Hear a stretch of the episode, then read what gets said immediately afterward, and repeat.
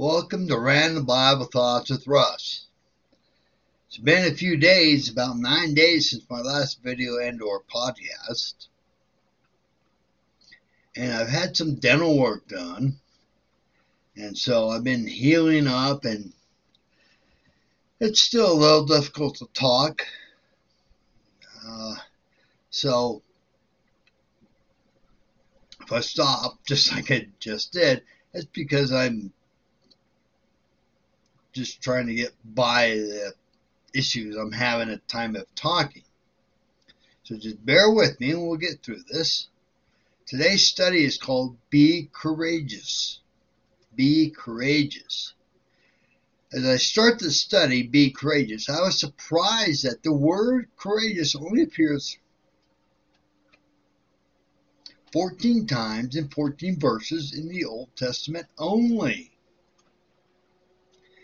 As I looked at other translations, even ones I feel are weak in their translation, such as the NIV after 1984, and the New Living, which is a paraphrase, and I really don't like paraphrases at all. What I found was the word courageous only appears in a few New Testament verses in those translations. So let's look at the meaning of the word courageous. Its pronunciation, the translation and pronunciation is amatz. And this is a Hebrew word. Part of speech, it's a verb. It's a primitive root. The outline biblical usage is to be strong, alert, courageous, brave, stout, bold, solid, and hard. And the quail stem, that's Q A L, why that's called qual stem, to be strong, brave, bold. And the peel stem, to strengthen, secure for oneself, harden, make firm, make abstinent, and sure. The hethpel stem, to be determined, to make oneself alert, strengthen oneself, confirm oneself, persist in, prove superior to. In the hepfel stem, to exhibit strength, be strong, feel strong. And I'm going to try and explain what these stem verbs are in the, in the grammar because it it kind of nice to know so you know how that word is truly being used. So the meaning of the stems or the quail stem, meaning in Hebrew grammar, is light, easy, simple. Is a simple paradigm and simplest term formation of the verb of the verb. Quail is a conjugation in which most verbs in Hebrew dictionaries appear. The peel meaning, however, when written in the peel form, it means to show respect, usually translated translated as blessed, as seen in Genesis 12:2. A related Hebrew word is, and I should have broke out the uh, pronunciation of this, so I'm going to probably butcher this barakah, meaning a gift or present. For this, we can see the concrete meaning behind the peel from the verb barak. It is to bring a gift to another while kneeling out of respect. And hefel stem, to consider established, to regard as true, to consider faithful, to cause to be supported by, to rely on to commit oneself to believe. Comment one of the best Old Testament examples of a man who was faithful was Daniel. Although Daniel 6:4 is written in Aramaic, the Aramaic verb aman is essentially identical to the Hebrew. And the hithpal meaning thus is the hithpal stem, the verb to make oneself known, a causative action, reflect, reflexive voice. It is recommended to always check a dictionary or a lexicon for the meaning of the specific verb, because this stem may express many different kinds of action in different contexts. Now, reading the meanings of the stem to see the tense on how the word is used. So let's jump into courageous in the Bible. Because the word doesn't seem to appear in the New Testament, I'll be looking at synonyms of courageous in the New Testament. First, how does the dictionary define courageous? Defines it as such, not deterred by danger or pain. Brave. And we see the basic dictionary and the biblical de definitions pretty much match. And Deuteronomy 31, 6 through 7. Be strong and courageous. Do not fear or be in dread of them, for it is the Lord your God who goes with you. He will not leave you nor forsake you, or, or forsake you in this case. Then Moses summoned Joshua and said to him in the sight of all Israel, Be strong and courageous, for you shall go with the, this people into the land of the Lord has sworn to their fathers to give them, and you shall put them in possession of it. There's a little context here. Moses is speaking to the people of Israel of what God had spoken to him. He is old and will not enter into the promised land. God will go before them and fight the battles for them, and Joshua will lead them.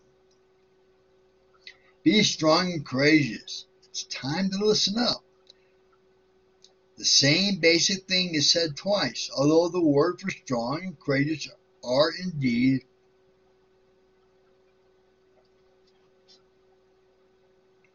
sorry, two different words.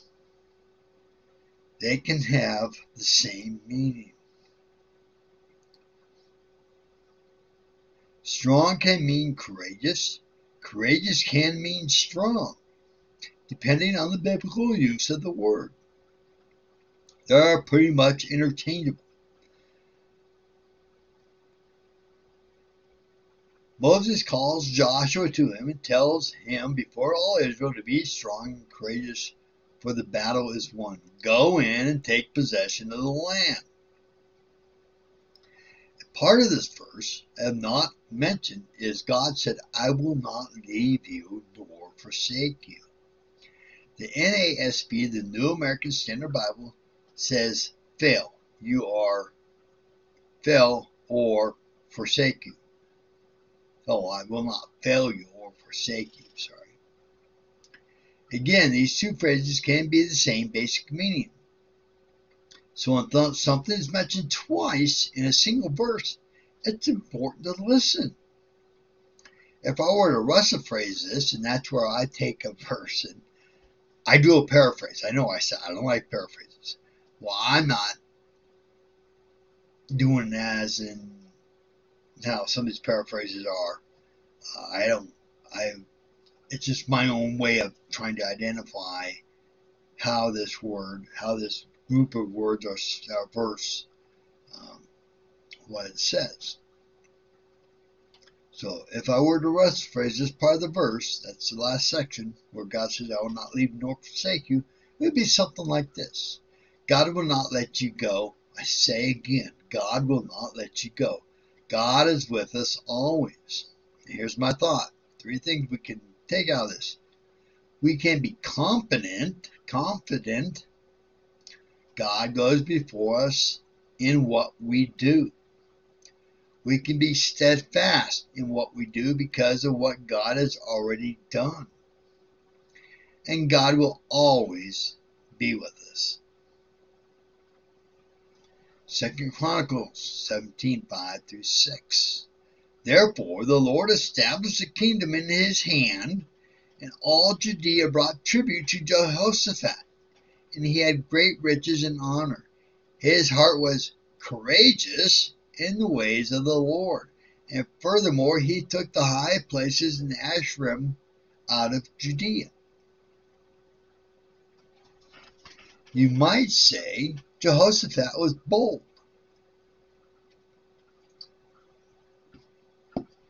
Strengthened, strong in the ways of the Lord. Jehoshaphat walked in the ways of his father, that's his father David. Sought the God of his father and walked in his commandments. That's in 2 Chronicles 17.4.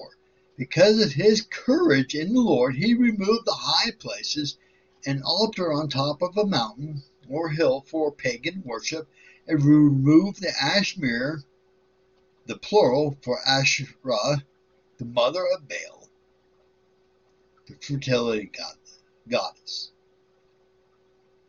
The Asherim were, were poles like uh, um, they were false idols. Let's just put it that way. They were false idols. Okay. Jehoshaphat removed the things in, within things within his kingdom that directed directed people away from the Lord. At Jehoshaphat removed the things within his kingdom that directed people away from the Lord. My thoughts. For, for, from these verses, being strengthened, bold, strong, and courageous in the Lord, you can Remove the things in your life that distract your worship of the Lord. Being courageous in the Lord. Those things that directly affect you from worshiping the Lord as you should, following the Lord, being courageous in the Lord, you can remove those things from you. Now I give a little example. I mean, there are many things that can be considered um, an idol. I mean, there are men, there used to be a time when I used to watch NASCAR all the time. I would watch it, want to watch it instead of go do something that may need to have, be done, whether it's something personally or something for the Lord. There are people that watch football, people that go to church, and they're sitting there looking at the clock, man. Well, let Pastor get done yet? Come on, Pastor, hurry up. The game's about to start. Well, that's become their idol. And being strong in the Lord, put the Lord first. 1 Corinthians 16 13. Be watchful, stand firm in the faith, act like men, be strong. Be watchful or stay alert, stand firm, be strong. This is in faith. Look at these three phrases. I can't see being able to do one without the other. Look at these three phrases. I can't be, be watchful or stay alert. Watchful, stay alert. Basically the same thing. Stand firm. Be strong.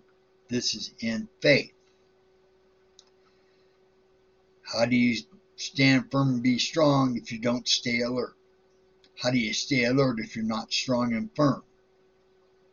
See where I'm going with it? They all work together. To use the theological word, this is the trinity of courage. The trinity of courage. Interesting, the phrase at the end of this verse act like men, be strong. If you hear that, that's my computer making noise. It's time for a new one. I just cleaned it all out not too long ago. Anyways, here's Dr. Constable's note on act like men be strong. Rather than acting like immature children, the Corinthians believers should behave like mature men. This is an exhortation is to call to both bravery and maturity. They should be strong in the Lord rather than weak in faith. Paul urged his somewhat unstable readers to be watchful regarding the danger from inside as well as from outside of the church. Most of the problems in this church evidently arose from within the congregation as a result of pagan influences. To act like men, be strong, this is what was meant as an encouragement to the people be like soldiers, acting with courage and strength in obedience to the Lord and confidence in his power. Here are my thoughts. As we see in the USA, practices that are non biblical are infiltrating the church. Be alert, remain unmovable. Be strong, for we have the armor of God, especially the sword of the Spirit, that is the Word of God, to overcome the plans of the devil for the church. We need to be strong, stand up to these social influences that are entering the church and causing strife, division, and just downright false teaching. Ephesians 6:10. Finally, be strong in the Lord and in his strength and of his might. Here's my thoughts. This verse precedes the putting on of the armor of God verses. Be strong, hold fast. This is a command that we are given. Fortunately for us, it tells us what to be strong in. In the Lord, in his strength and might. We are not alone in this fight. I just lost my place. Oh, Our, excuse me. We are not alone in this fight. Our personal demons and the demons who pervert the gospel to mislead the church. We can be courageous and have confidence in the might and strength of God. Acts 1 8. But you will receive power when the Holy Spirit has come upon you, and you will be my witnesses in Jerusalem and all Judea and Samaria and to the ends of the earth. John 16 13. When the Spirit of truth comes, he will guide you into all truth for he will not speak on his own authority, but whatever he hears, he will speak and he will declare to you the things that are to come. My thoughts. The Holy Spirit plays an important part in our ability to be courageous. As the verses above show, that we receive power, strength, from the Spirit. We receive truth through the Holy Spirit. The Holy Spirit dwells within you, makes his residence in you. He is the third person of the Trinity God the Father, God the Son, and God the Holy Spirit.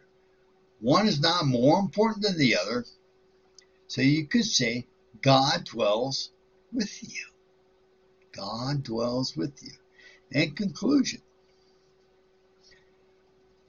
we can be courageous because God dwells with us, God goes before us, God will not leave us, God gives us power, God gives us truth.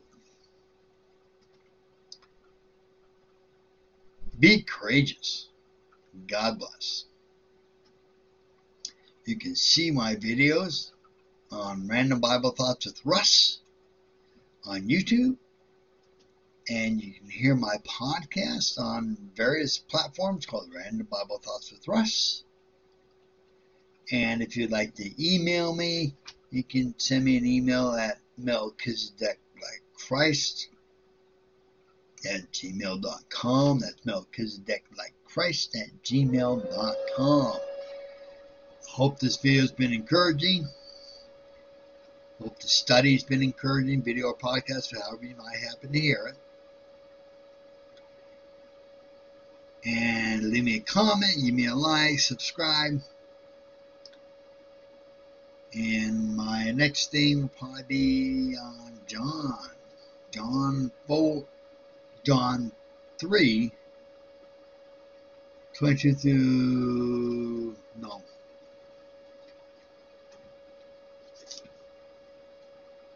Yeah. 22 through 36. John 3, 22 through 36, probably my next video.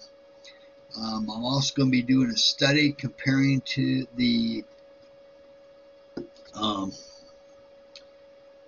Galilean wedding,